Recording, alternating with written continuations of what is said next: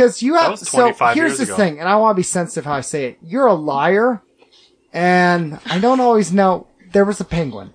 There was The. Red Rock 25 Safari years Zoo? ago. The Red Rock Safari Zoo had a penguin 25 I years ago. I own the Red Rock Safari Zoo, and there was you no. lied!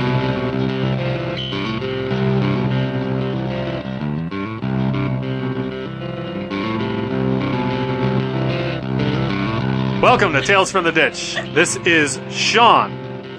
With me, as always, is Seth. I will, as soon as I'm done texting, I will engage. I, I promise I will be part of this. Thank you. Starring Sean Moss, Seth Wildshoot, guest starring Brittany Augustine Cyborg and Jessica Wildshoot. Yes, To let us know why we are just the worst. one of these ladies is Seth's wife. Guess which one? Answer may surprise you. Two people in this room have seen my butt. Not Brittany. I want to be clear about that. Because I still am accountable to many people. Mm, So if there's Brittany, Sean, and Jessica, and two have seen my butt, you decide. we're doing kids show now. Butts. Use deductive reasoning. I was, I, I want everyone to know before we start this show, um, I don't want to be here, but I'm under a contractual obligation. Sean and I have falling out, but my manager said it would be bad PR if I didn't show up. So we will be talking through a mediator the rest of the show. That's right. We're actually recording in separate places at separate places. times. I am in Chicago. Beautiful, murderless Chicago. Yeah. Is that too soon? They just had murders. Why I know. I know, that's right. Go ahead. I'm gonna finish this text. I really am texting. Chicago is nice the way that um, uh, they have gutters set up, so when the blood runs down the street, you can just, just- wash it down. You're just doubling down on bad things. I've never been a fan of Chicago or Detroit. My Didn't grandpa get- came up from the pits in Chicago. And Did now he he's really? a Very wealthy man. Oh wow, He got a girl pregnant at 16. Worked his butt off. no kidding. Yeah. How, what what uh, time period was that? Uh, 50 years ago. What was uh? How did he become wealthy? He got his master's, became the president of Baker and Taylor Books. Yeah. Really Or vice president, whatever, way up there. nice. So, a college education paid off. 50 years ago. Yes. Oh, okay. Fair enough. So it's not like a today success story where college doesn't matter. Absolutely not. Oh, well, where are you from? Here. Okay. I'm referring to Brittany. Sorry. Brittany, you've been from Nevada your whole life? I have. Were you born in Sparks? I was born in Reno. Well, there's no hospitals in Sparks. Oh, good. A- actually, there's now Northern there is. Nevada. You're Okay. right. yes, I was born in Reno. I did live in Kansas for four years and Brazil for a little bit, but Oh, those are pretty similar, Kansas and Brazil. Well, yeah. I mean, one has southern people, and the other one is totally different. The South. Yeah. I did technically live in a farming community in Brazil, so Fair Similar. enough. What took you to Brazil? uh, t- I went to teach English. Oh, sweet. Yes. As uh, by yourself? I went with a friend from school. Oh, nice. That's awesome. What's sweet about Brazil? Uh, speaking of crime. Yeah, How was I heard Brazil? your last podcast, and I was all defensive. Oh, really? Yeah. I'm sorry. I've never been there, so I don't have This a right is to say we it. fell but out. I mean, unfortunately.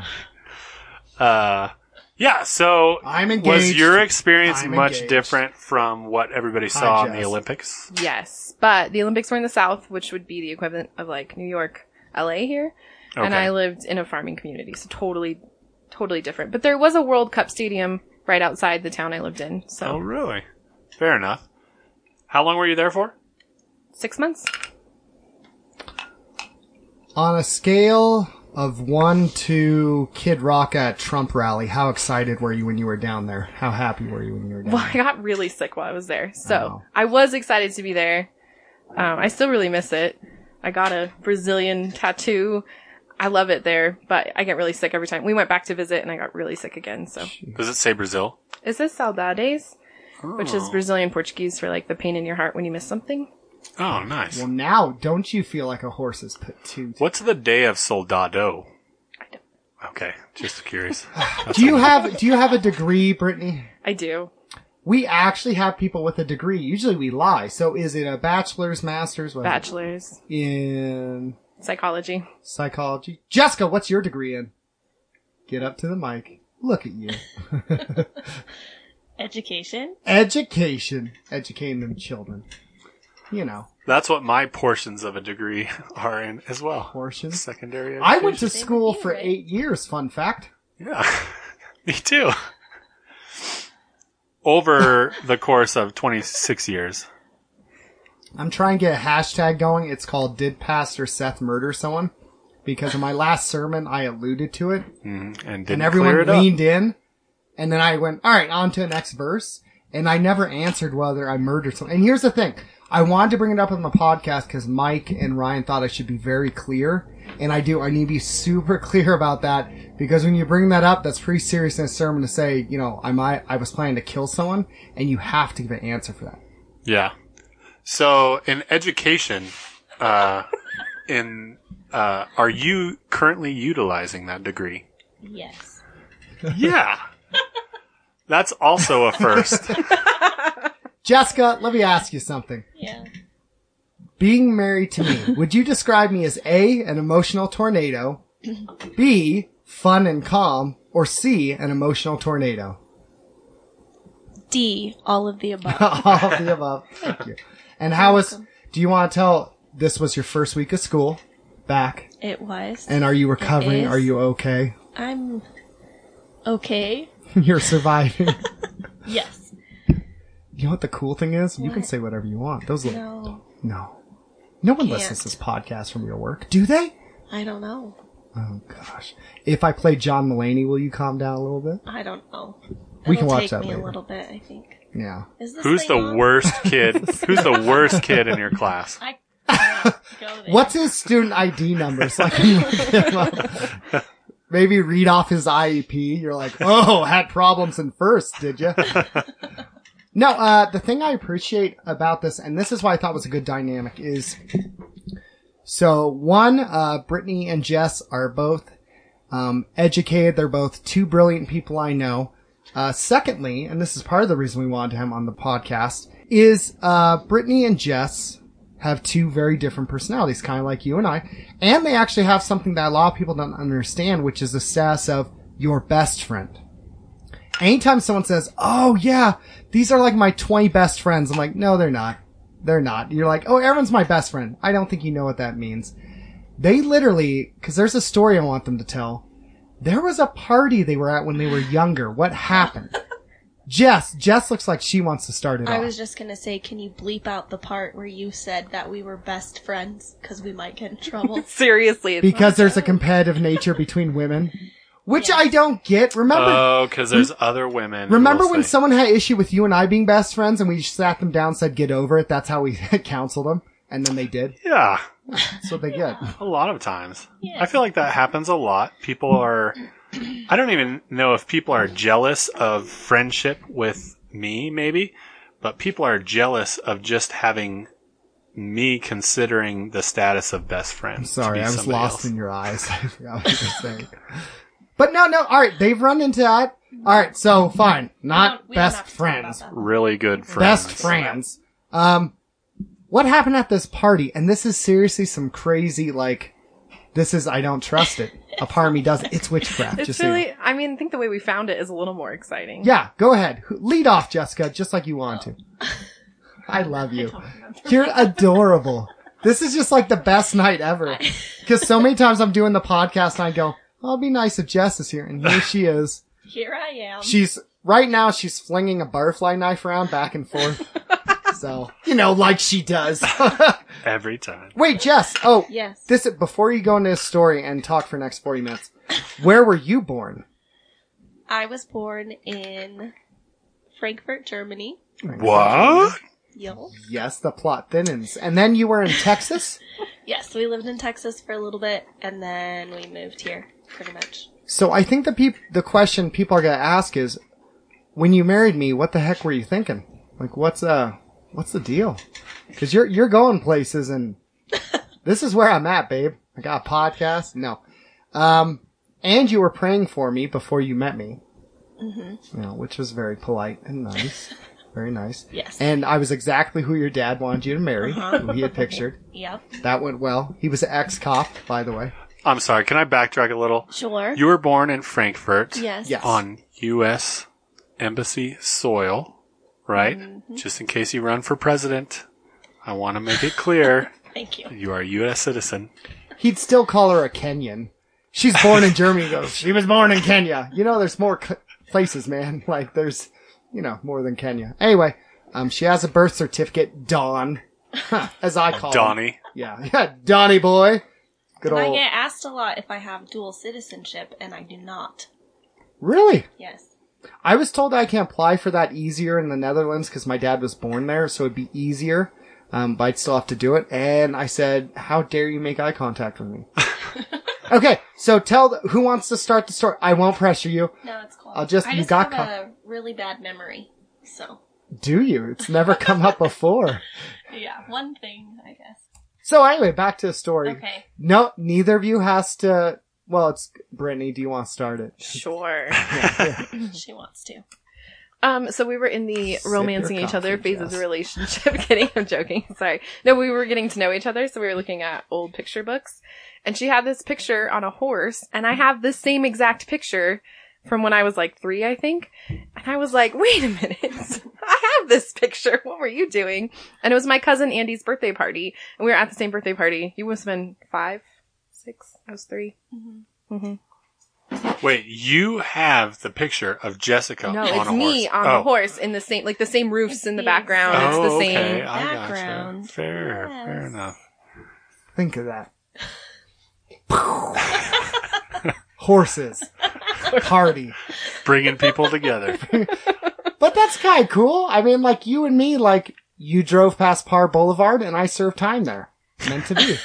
so, you know, I don't know. Thing. Do you know one time I went over to my friend Flonzo's house and he literally did have pictures of me from my high school graduation and I don't even know how. Or his mom had the pictures. were they from behind a bush? My you could see mom- you looking over your shoulder. My mom gave his mom pictures because that's what moms do. Your mom didn't give me pictures I know, of you it was weird. high school graduation. So it was weird. I was like looking at the pictures on his fridge and I was like, that's me. yeah. That was weird. Remember Uh, that? You, you, oh, that's weird. You made a movie about him. I know, but No, legit. He made a movie about romance. this guy. Yeah. no, we, that doesn't exist. Okay, find- sorry, continue. I think Horse that's a picture? story. Pretty. They were at the same party when they were younger, didn't even know it, became friends later on. Yes, that was the point. of the story. Nice. And the good news is everyone appreciated the friendship and Yeah. everyone raw. So was this horse uh, a common horse to use at parties? Equestrian, Sorry. wow. but I can't say no. P-R-O-M right. I know. But I could say equestrian. That's true. Nuclear. Nuclear. Ooh, very I've been practicing. In Good. front of the mirror, I'm all, you gotta want it, Nuclear. Seth. Come on. Uh, Brittany, why, what kind of drove you to pursue that degree? Was it, uh, purely, hey, I think I might be gifted? Was it actually like you had a passion about? What kind of drove you to go after that degree? I got bored. uh, I when I got back from Brazil, I was an education major, and all they wanted we were learning about lesson plans and all the things I had been doing as a Yeah. teacher, and I was bored. Wanted something different. Yeah, and psychology was the hardest degree at that school, so I just decided worth the challenge. That's And I was with Anthony, and psychologists get paid more the longer their last name is. And since I knew I was probably going to marry him, I thought, well, ka-ching. There you go. Nice. That's actually pretty genius. I didn't know that about the last. If Yeah, I it's can not add a like that hyphen, Psychologist. Yes, I actually learned wild it in shoot school. a hammer, I can. Just psychology, not criminal psychology, right? It's marriage and family therapy. Oh, interesting. Mind your P's and Q's, Sean. I know. We don't need any Uh-oh. can of worms open. I already feel like I've exposed quite a lot of dysfunction in my family tonight. Well, Spend the day at my house. You're fine. the good news though is you and I are only crippled emotionally. That's a good point. Everything else. Yeah. So, Anthony's her husband. and I call him Cyborg because it's just a fun thing I do with his last name. You're I not don't the only he- one. You're not the only one. Oh, okay, cool. I, I didn't even know if he appreciated it. I was like, that's just a fun thing I do is ruin names. This is me. this is me. that's how I am. Um, Brittany, I want to ask you something. Are you hungry for justice? Yes. Are you? Do you have an appetite? I Uh, think it got put to me in grade school as an overactive sense of right and wrong. Didn't you apologize to black people walking by them? Yeah, I did. I was young, so I know that's offensive now, but I was like five. And yes, I did. Oh wow, really? What if they grew up to go, remember that little white girl who said sorry? They're like, that was something. They're was just, nice. they're like, thank you. Just that little, you know what? Cool. Mhm. Just- I who knows? I was Well, really obsessed with the Underground Railroad, so I was reading a lot about it and watching a lot of stuff. And so Gosh. anytime in the grocery store, I would just, the guilt. Yeah. Wow. I'm actually really jealous of that because I feel like I was maybe 28 or 30 before I actually Got woke. got woke and realized there's faces behind all of that, uh, you know, slavery stuff. You know, I bought into this rhetoric like, oh, that wasn't me. I'm guilty of being white. Like that was my grandpa or my great grandpa. It's not my problem, blah, blah, blah, blah, blah. But now I really do feel a major responsibility or potentially guilt, um, for what has happened. And, uh, it's really impressive that you were able to experience that at five years old. That's awesome. I know. I was like, I was the same too. It was like 29 or 30. I read Anthony Bradley book and I go, oh goodness. Yeah. I'm what like- have I been doing? I'm like, oh, there, there's some issues in this country. And I went to Jess and I thought she would affirm me. I'm like, can you believe that? He said this and she keeps washing the dish and turning away from me. I'm like, oh my goodness, she agrees. This might be true. And I was like, do you not find all my jokes funny? And she's like, well, I'm like, oh my glob. This is a whole world opening up. Remember, Jess, when I started reading books that were, um, unpopular and dangerous, those books that tell you maybe you don't have to vote a certain way? Your family's not listening, don't worry. Yes. Except maybe Uncle Mike. Shout out to Mike Galapagos on HLN. No, is it Galanos? So her uncle's on HLN and he got to interview Lecrae. What? Yes. That's Really? her. Nice. Your Yeah, uncle? her Yeah. uncle. Really? Yeah. Yeah. Who's your uncle? Does he live here? No, he's in No. Georgia. Uh, they moved to Georgia. Yeah, You gotta get him on the uh, podcast. Many years I ago. gotta get that tape. They come around in the summer, so And maybe talk to next me. summer. We gotta get him on the show. Dude, he's dope. He's cool. You know he's what's a nice interesting? Guy. He really is. You say this in jest about when you started reading books that had ideas that were contrary to what you were familiar with, but I remember that period specifically because I was, I was, uh, I feel like I was slower to conform, uh, to not a social justice platform, but like a, um, Yes. a platform of understanding people in the image of God. You were an anarchist. and an anarchist, so I just didn't want to be told what to do. But I remember. So I remember this. I remember somebody because Jessica is Korean, right? You half Korean. Yeah. Born in Germany, half Korean. Quite a lot going on there. but um I remember somebody said I can't even remember who or when, but somebody said something about you or your Jessica or her heritage knowing kung fu or something like that. And that was really offensive. And I understood why that was offensive because the kung fu and Korea Chinese, are very. Yeah. yeah, are very very separate. And so that's lumping cultures in. And obviously it was uh, offensive. And I understood that. And so I was like, oh, yeah, like, of course, that's stupid. But I remember I said something. I can't remember what I was saying exactly, but I remember we were making fun of uh, the Phantom Menace Star Wars movie. Yeah. And I think I used a term that's um, making fun of the, uh, what's the race of people? Can you remember? Those frog fish guys. Those. yeah. Yeah. They're like uh, kind of a caricature of a Japanese. They're making fun that their accent is a caricature of Japanese culture. It totally is. Yeah. And I used the term because I was disgusted in the writing and the and the poor Yeah. direction in that movie. But I used that term and I remember you called me out on it and you said, Hey, it's not okay to say that anymore.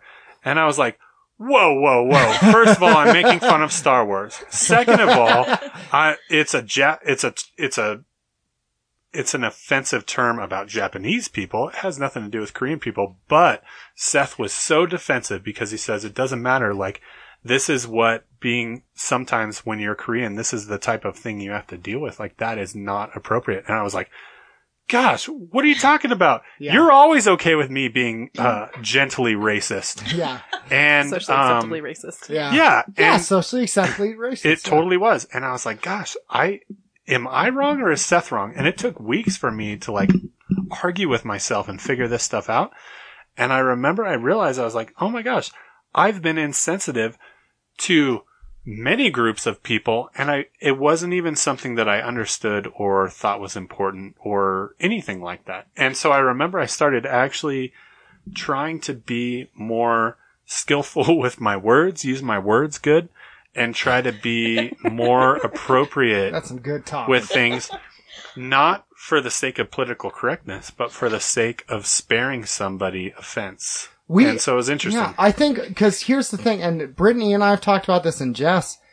I think we need to go beyond political correctness. I don't give a crap about what's politically acceptable. I care about are you demeaning the Imago Dei? Mm-hmm. If you say they're made in the image of God and you're dehumanizing that, it's unbiblical and sinful. I don't care about oh, I won't be accepted. I'm not running for office unless people get really cool with a lot of things real quick to go Java Like I, I could never run. It's the fact of if Jess is made in the image of God, Brittany's made in the image of God, I'm made in the image of God. If I for a second diminish it betw below what God values it as or values them as of him saying this is who they are and I go, nope, they're lower, they're less. That's evil. Anything, even a degree off from what God says. Uh, to just go, alright, here's a perfect example of subtle racism. You're a credit to your race yeah. gosh, you are so, so articulate for a black person. You are, you're refined, you're cut. Oh my gosh. Or, or this, um, oh, I went to college. Oh, what sport did you play? Now here's the thing. No one asked me what sport I played because they took two looks at me. but this was asked to an African American scholar who's like five nine. Not, he doesn't look like sports, but, oh, what did you play? And here's the thing. I don't believe that person woke up that day and said, I want to destroy what God built. But there's these subtle things. And then there's the not so subtle. Oh, there's a not so subtle of, yeah, uh, you use terms like parasite, get out, blah, blah, blah. That's the people with the jacked up haircuts and stupid khaki pants, but, well, and actually, I would I would other say people, even but- my best friend growing up, she was like my sister. She lived with us for a little bit. She's um her dad is actually Libyan, and she went to a church in Washington, and they told her it's okay, you're white in our eyes, and I was like, Whoa. good job, good job. Oh my gosh. Whoa. Yeah, Did I she think- go to Jerry Falwell's, uh, university or where? Okay. it was just a small church in Washington, but she was 13, I was 15, and that was the first time I had really sat with someone in the pain of that, Yeah. and that was a huge eye opener for me. It, yeah, oh my gosh. Yeah, my grandpa used to. Um, so my great grandpa was extremely racist, and he uh, justified it, saying, "You know, I'm not saying that there's anything wrong with black people, but I'm just saying that black people and white people don't mix." And I feel like even that is a uh, is not so subtle racism Yeah. even if you're not saying anything derogatory, by saying that we're somehow different, I feel like that's like extremely dangerous. It's alright, and I don't know if you've read about this, Brittany. Let's have all three white people talk about race. Yeah, it's just- good. It's refreshing, actually, you know, to hear our opinions. Finally, finally, we just. Well, here's something I saw interesting. It was from a, a person of color. Of here's the thing: if someone says, and it has been brought up originally when they said the idea of race, it was socially constructed to demean and tear down people. Here's the reason why I'm careful saying that is because often the people who say that don't use it in a positive way. They use it as a way to get out of discussion. Like they say, race is a social construct. Thus, there's no racism. Stop talking about it. Instead of saying your pain is real, there is racism, but really genetically, we need to stop acting like, oh, we're physically, genetically different. Race was created by white people to differentiate to say, well, it's okay to treat you as less than human because you're not the same type of human as me. And really what we're seeing is, um, you have different colors, different ethnic groups, different things like that. But when you really get into race, we're, we have a lot of the same structure. I mean, that's where you got into some dangerous stuff World War II where you said, oh, we have different genetics, we're different races.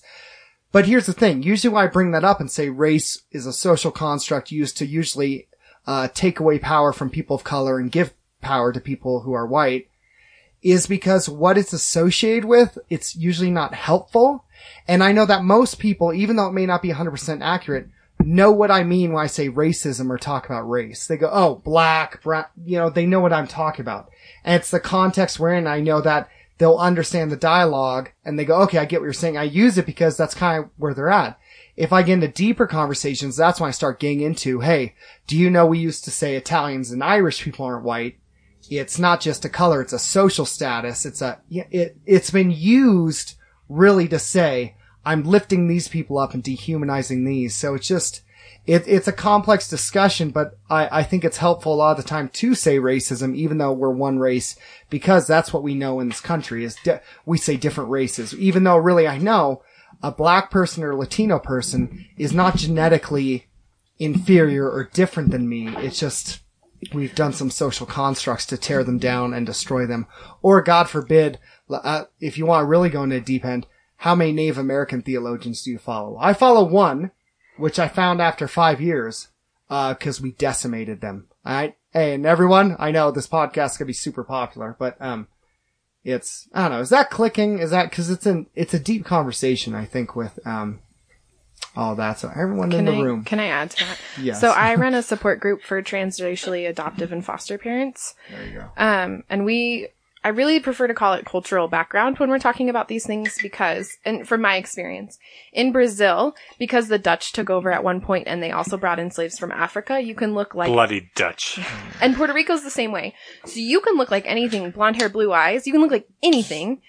And so someone's experience in life as a Puerto Rican or a Brazilian or there's a Myrate out there that I'm missing, I know, could not be based just on skin color, but on cultural heritage Yes. and cultural background. So I think that's something we need to acknowledge a little better. Absolutely. I yeah, I agree with that. I, You see I'm that in the thinking like UFC. There's fighters who say they're Brazilian and they're pale white or dark skinned. yeah, And it's funny, some of the UFC fighters didn't agree because one said, well, you're from the slave culture or the, and I go, whoa! And they were both different cultures, different colors, Brazil. yeah. Racism, I feel like existed long before the Dusty Whites. And And- the dusty whites. I mean, I do believe like um, cultural background. Is that what you? Yeah. Is that how you put it? I think that's pretty good because um, I th- I believe I'm not 100 percent sure, but I believe like how um, the you know white people rose to this point where they decided they were going to discriminate against other people was because those were the people epigenetically speaking who were not in the fields and not doing uh, work in the sun they were the people who were protected from the sun for whatever reason. And, and even, you know, 8,000 years ago, uh, you Are you saying about, the planet's older than 5,000 years, Sean?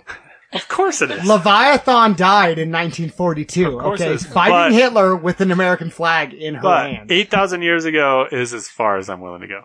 So you got 2,000 years since Christ and then 6,000 years before that. I think that's pretty fair, right? Wouldn't I you say? Ah, I'd say maybe it's But you understand, you understand that there, there was clearly racism in the book of Genesis.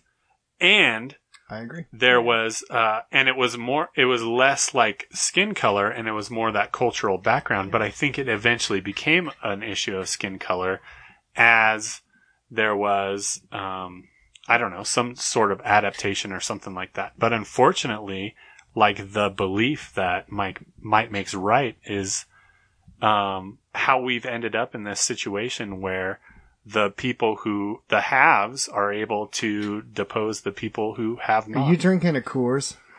I'm drinking a Coors Light.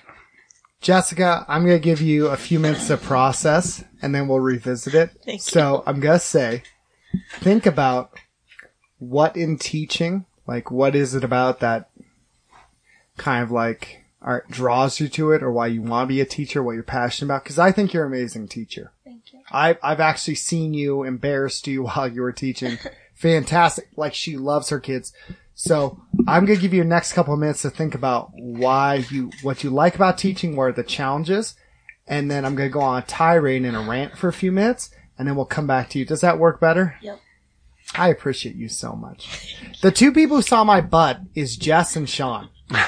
For those who didn't get, how do you not get that? There's The nice, three people. The nice I thing about want- having guests is they give Seth more more line to run with on his rants. yes, That's the best thing. Is uh, you have a guest here so that they can uh, create a here's the- platform for Seth to speak from. Here's It's the great. thing. It's cause, alright. If it's just you and me, we've run our course, man. Like it's, you, it's true. I'm not surprised by what you do. You're not surprised by what I do. And people go, oh, Seth and Sean talk about butts. But Brittany will actually push back and go, hold on, Pastor Seth. I go, what are you saying? And just, and, and I appreciate their input. And, um, I think we also need to thank our sponsors. The, uh, Jimmy Swaggart Ethics Award, Mm, the Joel Osteen Theological Accuracy Award. Thank you, Um, Joel. And the oh, I was gonna See say on the another golf one, but it course. might be too soon because I don't want to support his downfall. We'll talk a week later. Yeah, I just read it. Another guy. Oh, I didn't know about The that. um, the uh Franklin Graham for political awareness. Can I get a little crazy? Uh, sponsored by the Tullian Tchividjian Marriage Counseling Series. Oh, so good. You need to find a that woman okay? you Can know to that? disciple when you're struggling He in your stepped marriage. it. I mean, he did good. I don't- guess. He stepped down. You'll just edit what you said. You'll make me say it.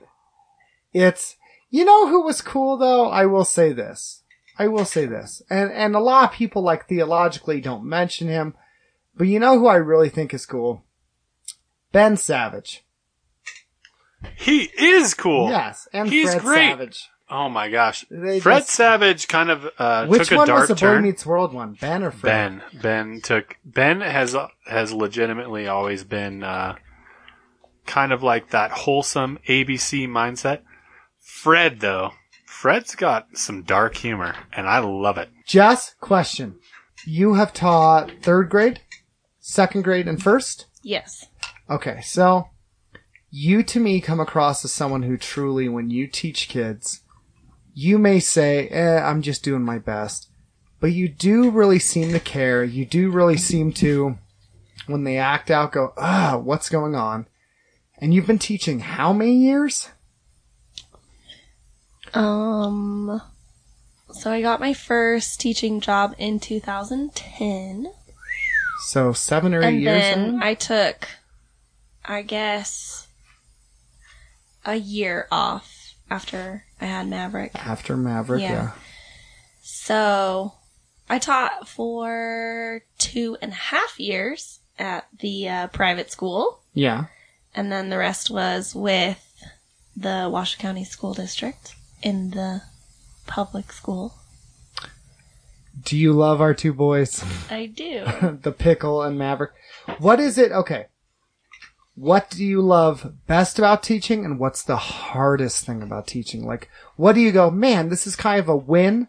Like, some, if this happened, you go, that's pretty cool. And what's the hard thing when you come home and go, I'm done. I'm done. I don't want to be a teacher anymore. I'm totally done.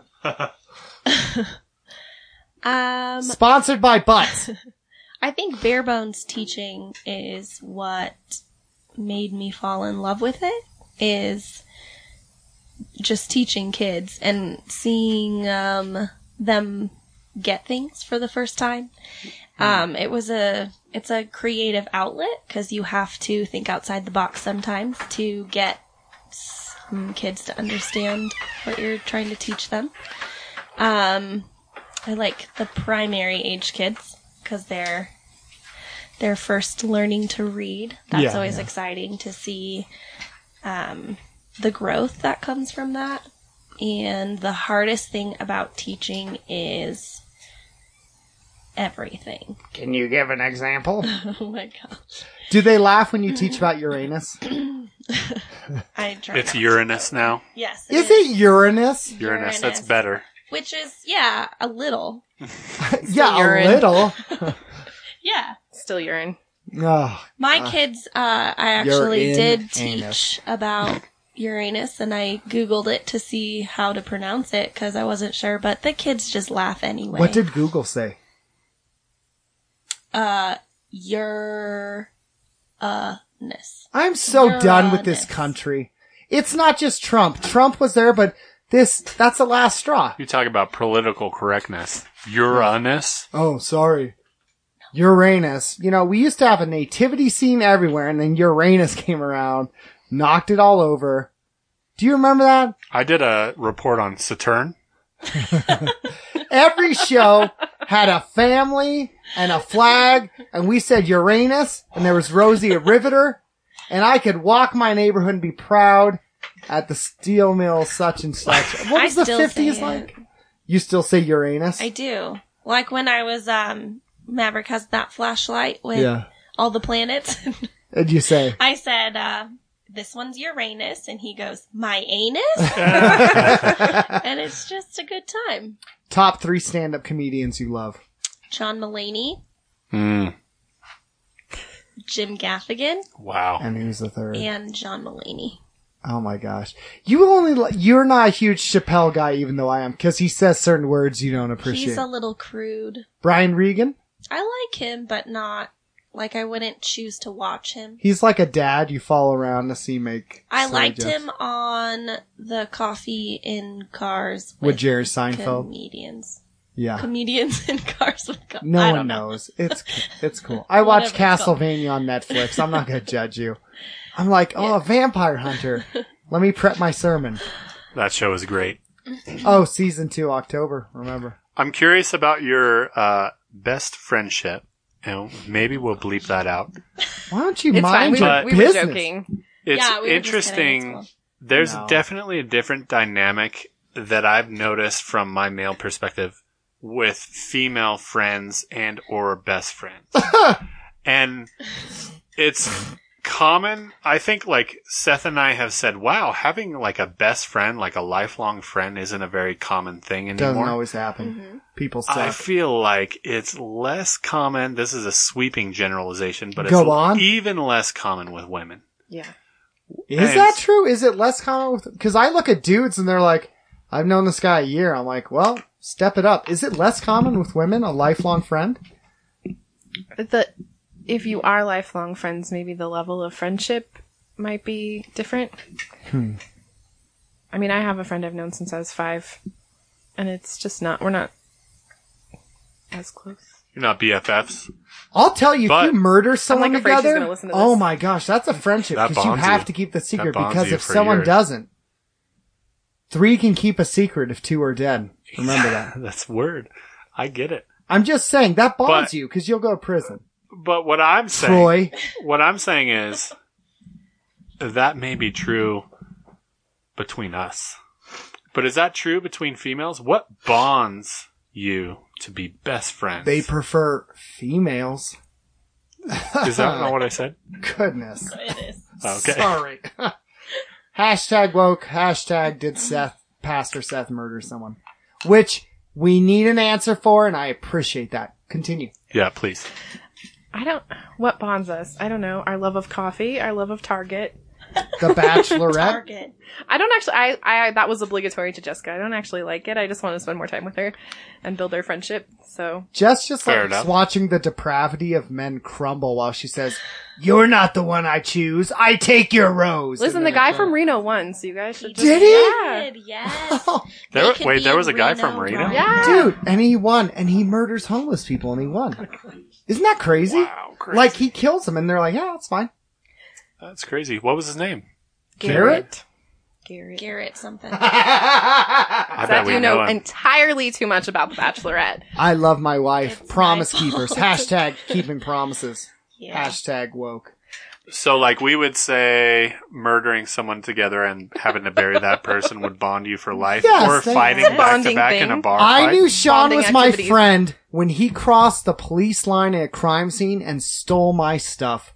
Well, you, you had a gun in your For car, him. right? I Didn't you stole have a it gun for in your him. car? Yeah, I mean, oh, statute of limitations. That's when I was like, the statue of limitations. But yeah, what are the types of things that would bond female friends? Yeah, Maybe who it's have the you same murdered? thing. I don't know. Here's the thing. I think it's less about what bonds you because on some level, most women, I mean, most moms that I know enjoy Starbucks and, co- and Target Mm-hmm. and hanging out together. That's not. So I- that's not it. No, I think there's an emotional aspect to it of someone who's willing to sit with you, really show empathy and really willing to sit with you. And I think for Jessica, for me, it was that every time I came to her, I grew spiritually a ton. And so, and she was not afraid to speak truth to me. And I, I really appreciate that in someone. But I think the struggle for girls is not that. I think the struggle is that when we hit hard times, we shut down and we're like, you're done.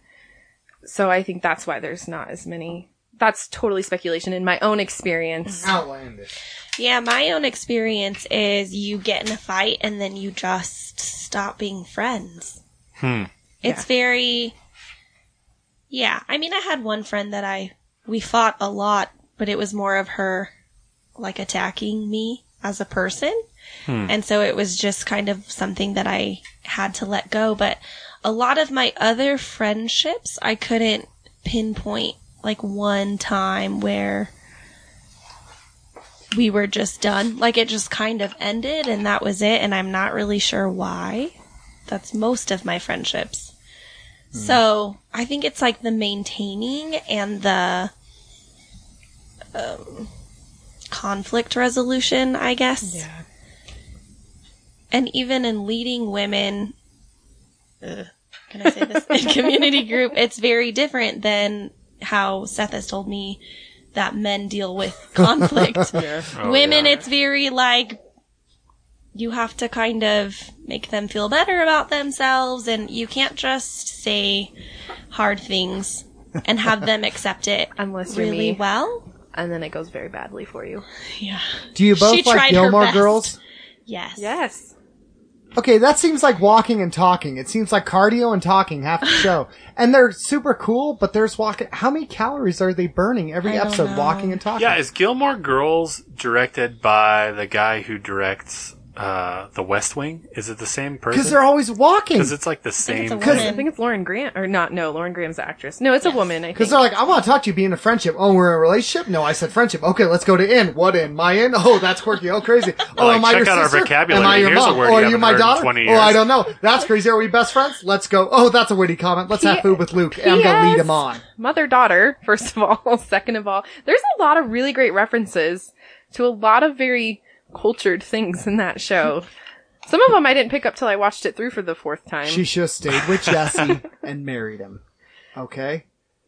Logan, really, Jess? Yeah, that Logan? was bad. Logan, he's all, hey, I'm a D-bag, but I mean, Jess Yes. wasn't awesome, but he was just so dreamy. did you see his so butt? smart. He was packing. It was like two little cantaloupes in his oh pants. Goodness. Ah, good gracious. But now he's voted. Jack on This Is Us, and it's even better. Like fantasy fulfilled, done. I just wonder, I'm like, no wonder they're for the fit because while they're talking, they're burning 4,000 calories a day of going, I'm your best friend. No, you're not. You're my daughter. Can't we be both? Okay, here's the end. And then their mom's like, I'm rich and white and angry. That's why I got from the show. Contractually obligated to be here. Joel Osteen, lose my number. Uh, go ahead. What was it? Hmm? What we talk about? Oh, that's it. Um, so, question. Psychology degree. Yeah. Family counseling. Don't feel shamed. Don't let them bully you. Is that what it's called? Yep. Well, Marriage- marriage, and family therapy, MFT. Marriage and MFT. I always thought that was something else. Mother Fair enough. so, um, uh, what have you rec- have you utilized that degree in your life? I'll, I'll say first. Not in a way that gets me paid. We are foster parents and adoptive parents, so it has come in handy. Yes. So, what are some actual, if you could say the top three things that you learned in school that you've been able to utilize in life, what are those top three things? So that I don't have to go to school. So I actually got my Bible degree at the same time, and that actually turned out to be a little more useful. Oh, really? Interesting. Yeah. Um, but I, I will say, I learned a lot about autonomy, um, and about how that should look in a family. And I would say, my mother and I didn't. It's a complicated thing, and so kind of learning about autonomy and letting my kid be their own person, that's been really helpful for me. But I think mostly I just appreciate having the DSM 4 so that I can diagnose all of the people in my life. That's all. and tell them how they're just doing it wrong. Fair enough. Can you define DSM 4? It's the it's the diagnostic book. So all of the mental illnesses are in one book with explanations as to what they are and the qualifying things that traits that you need to be showing to be diagnosed. Does that have the PTSD test in it? it just has like traits. She had a book with PTSD, how to test yourself. I did not pass. Yeah. And I don't mean like pass like I don't have it. Didn't go well. I put that book down and was shuddering and crying and I saw a counselor once and he fired me. you lied to that counselor about, you still. said you lived in a trailer park. I know, but it, and he, I think he was looking it up in the book and he was like, you're not, you're not fitting into any of these categories. I would say beyond that, there we did do one called Self of the Helper, um, or the Skilled Helper, and I know Mike Cox is doing the same book, so they must be using it. Um, but learning how to sit with someone and ask them questions outside of yourself and questions that kind of lead them, because that's sort of my problem. I'm kind of a know-it-all. So I'm like, obviously your problem is lying. like, don't you see that? Um, but learning how to lead people to come to those things, which actually was really helpful in leading a community group, kind of asking leading questions to help them come to their own realizations and really pull myself out of it. What's that book called? The skilled helper. So autonomy. When you say uh, it's good to let your kids kind of be themselves, how how does that play out in in praxis? So like it's really hard for me. I'm kind of a control freak. Um, so like my son loves to say poop. He loves it. When I ask him when he learns about in Now school- we're talking. yeah All right. every day. What did you learn in school? Poop. What did you eat for lunch? Poop. Your son's like hilarious. So it's like that's so hard for me to just not be like, no, poop's inappropriate. We don't need to say that. But just letting him like, I went and bought him some books about poop because he loves poop, and so why not? Um, yeah. Or letting him get extremely dirty. His likes, his dislikes, it's all on him. And You and Anthony are truly America's sweethearts. now that I think about it. That's awesome. so to some degree, you have to let your kid be themselves Yeah. and say poop. Um, as long as it's not, wh- where do you draw the line? As long as it's not hurting other people, or as long as it's not in the realm of sin. Yeah, I would say hurting other people. It's re- I mean, it's really hard for me. There's some days where I'm like, leave all my things alone. I have a perfectly clean house, and I want to keep it that way. But yeah, that's a lot of times I have to step back and really assess myself. Which self of the helper there. That was apparently the best class ever. Um, and just like, what is this actually hurting, and why am I why am I upset about this? What is this triggering in me? And then deciding then if it's something that we really need to address or not. Jessica, you're married to one Seth Jacob Wildshoe. Is that not true? It's true. So we both agree that is your husband. Okay. We have two boys, mm-hmm. Maverick and Riker. What is awesome? And what are times where you say, I'm going to sell these little boys on the black market? Um. You're tired from the wine, huh? Yes. Yes. And also, Riker has not been sleeping, so No. that is when I most want to sell them Oh my gosh. in the middle of the night. If you want to hear her tone of voice change, wait for Riker 4 a.m. to go. "Ugh," and you're sitting there going, "He'll calm down." No, he won't calm No, he down. That's a doesn't. lie. It is a lie. So, so when they say "mama," Mm-hmm. when they show their personality, those are some cute things. Yeah. I mean, it's mostly good. Is it? Yes. You hesitate. They're, I mean, they both have two different personalities, so it's cute to see Maverick go, Oh, I wouldn't trust him he's talking about Daniel Tiger, how he doesn't trust him. They have some bad blood. But what's the thing where you go, man, when they do this, I really question the cross. Like, what's the, what is, is it just sleep, or is it when they pull knives on us? Mostly the sleep. I don't know. I Oh. guess I'm surrounded by children all day. Oh, sweet lord. And so sometimes, sometimes it's not even Maverick. It's just that I'm like tapped out, done, uh, managing little people. And so I think he pushes my buttons when he's just being himself and he's just being silly, but I'm over it by that point. Yeah. I've brought up selling them. Have you changed your mind about that?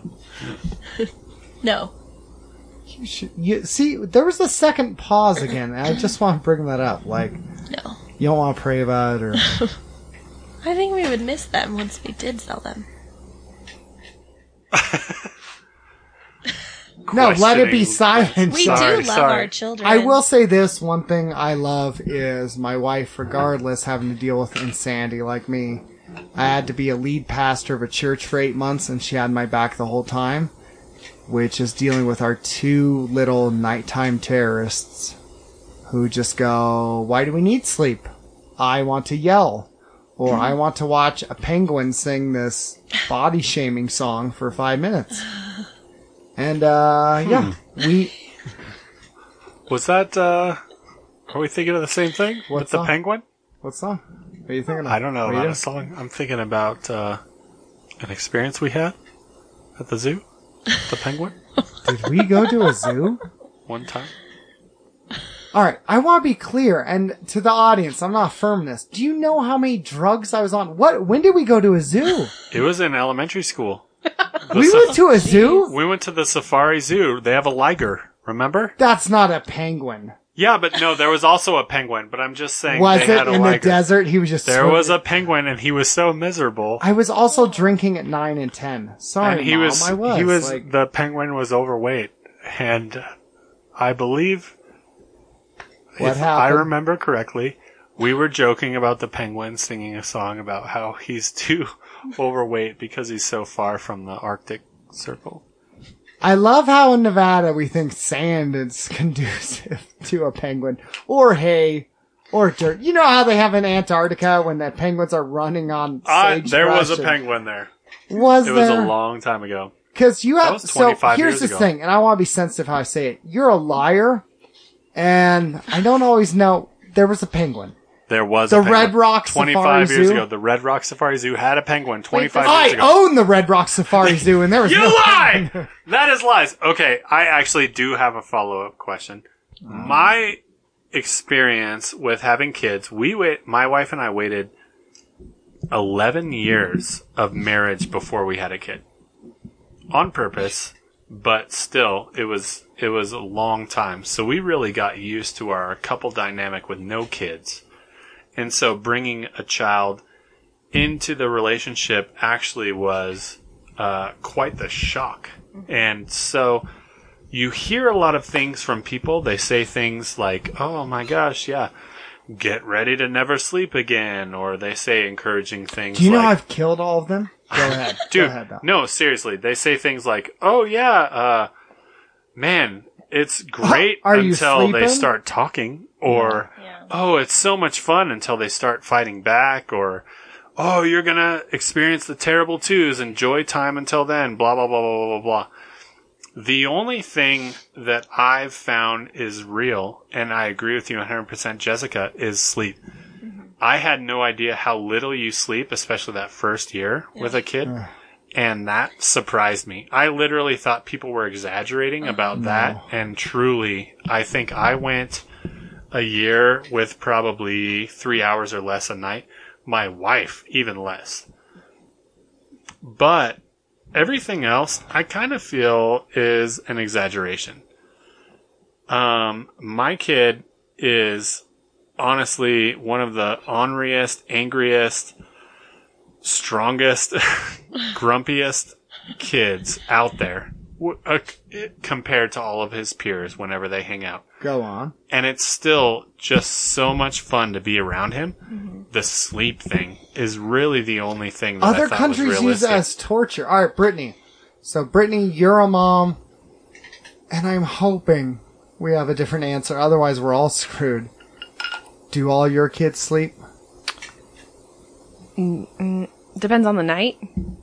They don't. So you don't sleep a ton. I do actually. I sleep. I sleep pretty decently. Oh, Godspeed. I'm glad one of us made it out as a parent. Rub it in. Well, here's so it's different. We've had different kids in our house. When we had our first placement, we were both working full time with a two week newborn. Mm-hmm.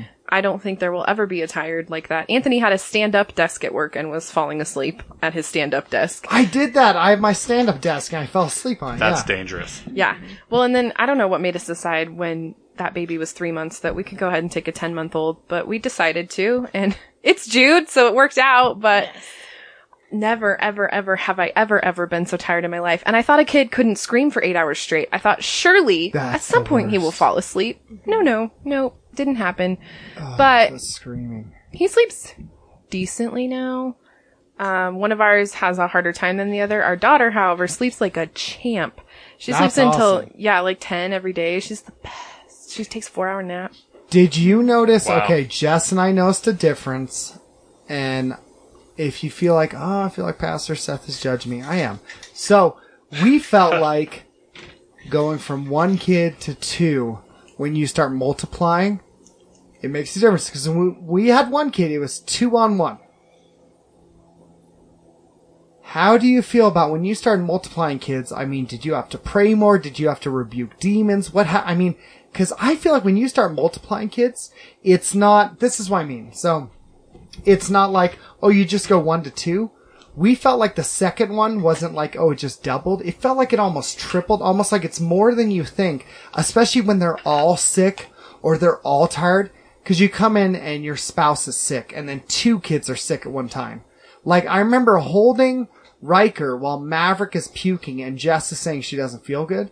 I mean, how is it with you guys when you transitioned to, you went from one to, alright, now we're the parents of multiple kids. So, for like listener background, it's complicated for us because we had a newborn, so we were like, "Wow, we're parents." Yeah. And then we had a ten month old, and we were like, "Wow, we're parents of two. But the newborn was gonna be leaving every month. We were like, "Oh, he's gonna go to his adoptive family this month. Oh, this month. Oh, this month." So I think. For me, I was really savoring that time. And so maybe I didn't notice so much. I will say I was like scared to leave the house for the first, I don't know, three months. I was like, I'm not God going anywhere you. alone. Yeah. Um, but then it was just us and Jude for eight months. And then we added a kid and it, we added a kid in January. He left again in April. We took our daughter in April. He came back in May. And in the course of this year, that one of the kids had a week stay in the hospital. I had two surgeries and I broke my ankle. So I would say that whole year I was just like, which was last year, I was just like, uh, who am I? What day is it? Just surviving. So, and foster care is different too because you have visits and you have all these things that run your life. So from Jude, when we added, added the baby, I was tired, but it was semi-familiar territory. When the third came along, I was like, what? I don't even, there's no, there's not words. I've never been so tired in my life. Jess, are you about to say something? Nope. Just- Just you just said something. well, no, because I think it's interesting art. So Russell Moore, he's adopted uh, two sons, and this is why I try to, and I apologize whenever I'm ignorant of this. I just, when I look at Brittany, don't go, oh, she's a foster mom, or this ice goes, she's a mom. Cause, and it's from C.S. Lewis, because he changed my mind, and Russell Moore. And anytime I can get a chance to make Brittany cry with stuff from C.S. Lewis, I will. But it's because, I'm sorry, we look at the Heavenly Father and go, that's my father. And yet foster, we go, well, you're a foster parent. No, Right. that's She's their mom. That's it. She's their mom. Say that. Like, oh, you're a mom? Okay, how many kids you got? This, okay, she's their mom. And I'm sorry, I see that because literally she's stepping in in this redemptive fashion into this dark world where others go, well, I'm only going to adopt if it's in another country and the media are watching. No, she's going, no, I'm being a mom.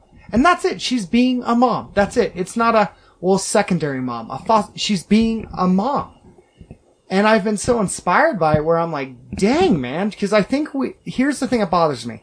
I think we only see this as sometimes a plan B or a, well, it's to do this. No. She, to me, is just being a mom and being a Christian of loving those. And I wish we value that more and went, um, and Jess is, I, I think agrees with me going, all right, here's your baby shower. Cause you're a mom. Mother's Day. Cause you're a mom. And that's it. Seriously, like, he's my heavenly father. I look at him. I'm sorry. I love my earthly dad, but no one has been a greater father to me than the one who didn't have to be with me, but chose me. And think of that with Brittany. She chose when, okay, and has been their mom. If you, if anyone out there, because we have thousands of listeners, um, knows Brittany, she is a good mom. And Anthony is a good dad. So I look at this and go, no, that's it. And I think we need it as the church if we really say, all right, this will lose us stuff. If we really say we're pro-life, then you won't just care when they're in the belly. You'll care when they're born and about everything after that of raising them up, lifting them up as image bearers, loving them, praying for them, discipling them, uh, showing them, hey, you have value. And to just look and not just go, well, it's a plan B. No. We love the widows, the orphans, the fatherless, the motherless, and those who love it, we back up and you give them affirmation. Instead of just saying the two issues are abortion or gay marriage. No. It's pro-life is all of life from womb to tomb. And I think Brittany's doing that. I don't know. It inspires me. And that's why I use the language I do of you're a mom. Who are your kids? That, that's it. It's, it's not, well, what type? No, she's a mom. Those are her kids. I want to add. know. I want to add three things to that. One. Okay, go ahead. One. Sorry, I'm gonna super focus here. One. I think that's another reason Jessica and I are such good friends because she heard my heart's desire in like. I would text her at baby showers and be like, I just struggle because my kids are never going to be validated like this. And I feel like this is a rite of passage for women. Your motherhood starts at your baby shower kind of thing. Mm. Other women are acknowledging you.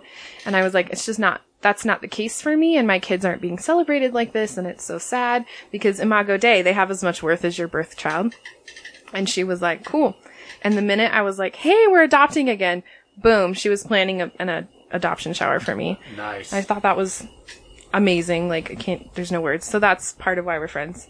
Two, I'm going to get kicked off for this, but I think you can't be anti-abortion until you are working to make the church a safe place for mothers who are considering abortion or feel like they can't do it. Until we are the answer to the problem, you can't really say you're anti-abortion because if you're not involved at all and you're not even welcoming these people or making them feel valued and loved, how can you tell them like what you're doing is wrong? What are they supposed to do with their baby if they genuinely feel like they can't do it? Why can't we be part of the solution? I agree. Agree and wholeheartedly support. Thank you for saying that. And three, I feel like the church should be extremely involved in foster care because it is we're supposed to take care of the fatherless. And I don't think every family's called to adopt, and I don't think every family's called to foster, but there are so many ways to help. You can offer to babysit because there's a lot of kids in a lot of these homes, and it's hard to find babysitters. Bring meals, help with transportation, um, offer diapers sometimes. Sometimes you get a call in the middle of the night that you need to go get a baby, and so if you have um, extra clothes or just there's so many ways to hop on and help without actually being a foster parent or adoptive parent. So every Christian is called to adopt, just so we're clear. and no, I think that's because I I really have felt this conviction from listening to you and like hearing Jess talk to me where I went, why do we only view it as a plan B as opposed to what if it's a calling? What if it's a conviction? Not just a well if. No. These kids look at the example Jesus uses for an example of what is faith. The, the kingdom belongs to such as these. He says, don't hinder these children coming to me. If you have faith like a child, he constantly uses them as example and we go, well, we care when you're in the belly, but once you're born, well, stop being poor, stop being a dirtbag, get off. Like, Definitely don't be a liberal. don't be a liberal. Get up. And, and here's the thing. That's why I agree. Womb to tomb. Life, if you are pro-life, is all life, every life, for all of life. It, it just is ridiculous to me to see people say, I care about this baby. And I say baby. I don't say fetus. I'm not trying to be self-righteous. That's the language I use. But to say, I care about this baby and then see a homeless person go, look at that lazy piece of scum. Hmm. I, just go, and I'm not saying I have the answer for all this, but it's our tone. It's our approach. It's our love. We're supposed to be, it says they will know us by how we love each other, by how we speak. I mean, Jesus, you could see him coming a mile away. It's just, I don't feel we're conveying that. They know us by, okay, you hate abortion and you don't like gay people. I just, we can do more. We can have a multifaceted, full spectrum just Christianity of looking and going, we have a biblical basis for our arguments, a reason, uh, church fathers, church basis, historical basis, reasoning, sitting, disagreeing with each other, agreeing with each other, and having civil discussion to say, how do we face this instead of our options are right or left? We can do better. I think we can do better. I'm Rick Santorum and I'm running for office. I would agree with that, but I would say too, there's something about foster care, and I have yet to successfully do this, and it's my heart's desire, but to really step into a parent's story, um, and work with them and sit with them, because we learn a lot, um, through foster care education about, it's called Bridges Out of Poverty, and how when you grow up in poverty, your brain is literally wired different. So things are so different for you, and learning to sit in that and help someone grow, and that's a lifelong thing because you can't, the life of a case, you know, within a year change the way a person's brain is made. So you literally have to step in and mentor and kind of become a parent to the parent. And I just think that's such a beautiful part. And that's a part where I feel like the church can do better because who better to do that than us who have Jesus as the answer? Yeah, I think uh, there's an admonition to older women to pour into younger women, uh, biblical admonition. Yeah. And in addition, you see Paul pouring into younger men as their spiritual father, like he considers Timothy his spiritual son. And I think that's a form of, uh, maybe not as intimate a form, but it's still a form of, uh, kind of what you're describing. And, and there are plenty of people who can't do foster or adoption. I mean, there's people who who literally because of what the state says are ineligible for that. Yeah. You mean But- gay people? No. I mean people who uh and I actually don't know. I've heard some anecdotal situations for people who got refused um to be able to be foster parents or adoptive parents simply because of kind of their lifestyle or uh not necessarily like their sexual orientation, Seth, but maybe that's part of it, but also because of just like they don't have stable jobs or they don't have um a big enough house or things like that. And those are things that sometimes you don't They have like much control over. I mean, sometimes we, when we started, we had a two bedroom apartment. So it's not, you don't have to have a ton of space, but I do under, if you already have Yeah, kids and you're crammed in already. Something like that. yeah. And I, there was an attitude towards LGBTQ people previously. They have revamped since. And you now, if you're licensed to take teenagers, you even have to take a training on what to have, how to support LGBTQ children in care. Hmm. So, Interesting. yeah. And in any case, though, as we're, I, I can't speak for people who aren't Christians, but I can, I feel like I do have the ability to admonish people who are Christians that their responsibility is to somehow be mothers and fathers Yeah. in some capacity. Maybe not through adopting or fostering, but at least in some capacity. And I think that's super important. And I'm glad you brought that up because I do feel like there's people who part of the reason they get comfortable in just being very um, consumeristic with the church is because they don't have that fire under them to be somebody's spiritual father or mother or whatever it may be. And so I think that's super important. Can we finish the show? Uh, Jess wanted to have a segment where she talks about why she doesn't like white people. Um, just 15 minutes, I think. We is have we have been waiting for this for a long time. Um, just of, uh, I believe you referred to them now. Uh, I love you so much. Thank you for coming on. I mean, really, You're welcome. because how how long we've been together, babe? Almost 10 years. yes. And has it been a whirlwind? Uh huh. But but do you still love me? Yeah. Okay, so that's that's nice. I mean, that's should we ask the question?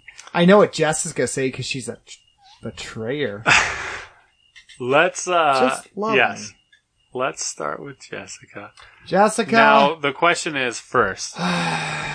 What's we fought for this in marriage. What do you we still love- love each other. what do you love more?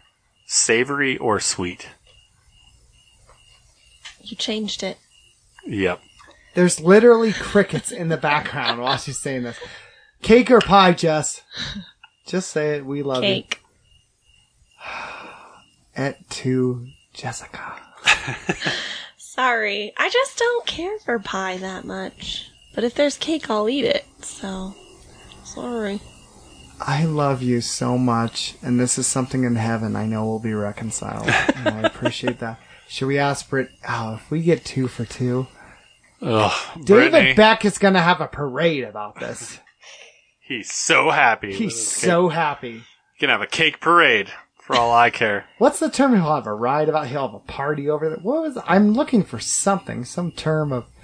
He'll just have a fit about this. A hill of beans? Is that it? he'll be. Is He'll have a hootenanny over this. A boxcar social. uh Brittany, Yes. cake or pie? Brownies? Is that neither? Brownies. What is a brownie? We have lost twice. No, that's not That's pie. a cake, and huh? No, it's yeah, not. it's not a pie. It's not because I don't like cakey brownies. I like fudgy, smushy, thin brownies, not cakey brownies. Oh, almost like uh uh the lava. What's it called? Yeah, lava, lava. cake. Mhm. I feel like lava cake is pie. to be fair. At all. It's called cake. It's It has a called liquid center. I feel like and a German crusty cake is called pie. It's not crusty, it's cake on the outside. So Actually, German chocolate cake shouldn't that be pie too? nope, it's cake. no, It's so similar to pie. I'm so sick. You know what? You cake apologists. I'm still trying to think of David Beck is gonna have a fit over this, so he'll just have. What's it? He's Uh, gonna have a a, field malarkey. day, a field oh, day that's over it. this. Field day. Field day. Malarkey? I don't What know. racist Irish crap? Is malarkey racist? I don't know. I just- a fiesta. Ever since marching, trying to have cultural- because I marched. I just uh, I'm very sensitive, man. You marched Twice, I sent you a for what? hashtag. For what? Okay, we want to thank our guests, Brittany Augustine Cyborg, Jessica Nicole Wildshoot for poking me and pulling knives. Um, zip it up! Zip it out. Alright, done. Thank you.